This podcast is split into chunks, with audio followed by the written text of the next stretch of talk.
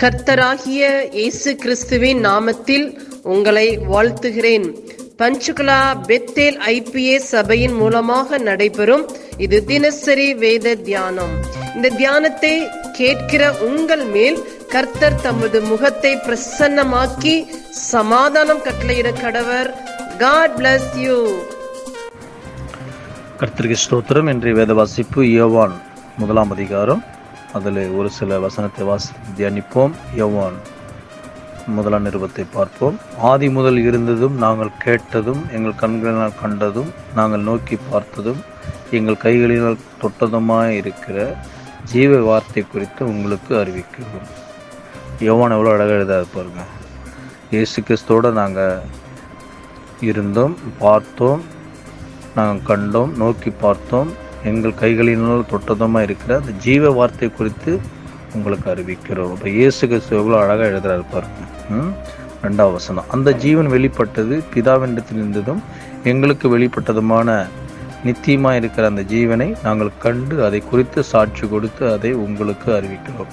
அப்போ இயேசு கிறிஸ்துவை நாங்கள் எங்களோடு இருந்தார் எங்களோடு போ- போஷித்தார் எங்களோட நடந்தார் எல்லாவற்றையும் அவரை குறித்து உங்களுக்கு அறிவிக்கிறேன்னு சொல்கிறாரு மூன்றாவது வசனம் நீங்களும் எங்களோட ஐக்கியம் உள்ளவர்களாகும்படி நாங்கள் கண்டும் கேட்டும் இருக்கிற உங்களுக்கு அறிவிக்கிறோம். எங்களுடைய ஐக்கியம் பிதாவோடும் அவருடைய குமாரனை இயேசு கிறிஸ்துவோடும் இருக்கிறதுன்னு சொல்கிறார் அப்போ இந்த நாளிலே நாம் இயேசு கிறிஸ்துவோடு நம்முடைய ஐக்கியம் இருக்க வேண்டும். அவரோட அந்த ஐக்கியத்தை நம்ம விடவே கூடாது. நம்முடைய ஜெபத்தில் வேத வாசிப்பில் ஆவிக்குரிய காரியங்களிலே நாம் அவரோடு ஐக்கியப்பட்டு இருக்க வேண்டும். நாலாவசம் உங்கள் சந்தோஷம் நிறைவாக இருக்கும்படி இவைகளை உங்களுக்கு எழுதுகிறோம். அப்போ நம்ம சந்தோஷமாக இருக்கிறதுக்காக இந்த இந்த நிருபத்தை நமக்கு எழுதுகிறாரு பஞ்சாவசன் தேவன் ஒளியாக இருக்கிறா அவளே எவ்வளவு வேணும் இருள் இல்லை. அவற்று அவர் ஒளியாக இருக்கிறானா அவற்று எந்த ஒரு இருளுமே கொஞ்சம் கூட இல்லையா?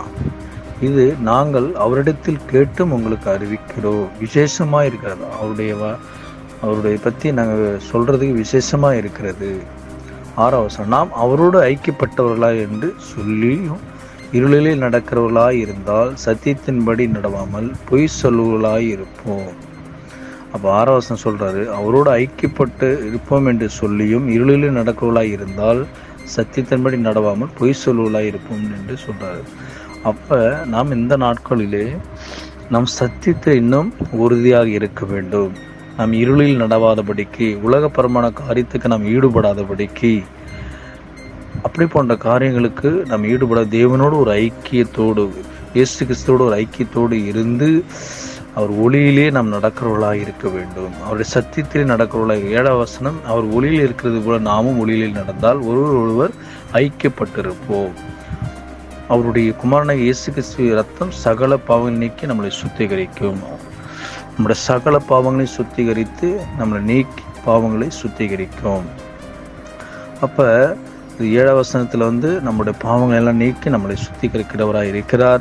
தொடர்ந்து அவரோடு ஐக்கியப்பட்டிருப்போம் அவரோடு இணைந்திருப்போம். தொடர்ந்து ஆவிக்குறி காரியங்களை கற்றுக்கொள்வோம் இந்த வசனத்தை தியானிப்பு கருத்து நம்மளுடைய ஒரு ஆசிரிப்பார்கள் ஆமே இயேசுவின் நாமத்தினாலே இந்த வசனத்தை கேட்கிற ஒவ்வொருவரையும் நீர் ஆசிர்வதிப்பீராக. உன்னி வேதத்தின் ரகசியங்களை அறிய ஆவிக்குரிய ரகசியங்களை அறிய எங்கள் கண்களை நீ திறந்தருளுவீராக. இயேசுவின் மூலம் ஜெபம் கேளும் நல்ல பிதாவே. ஆமேன்.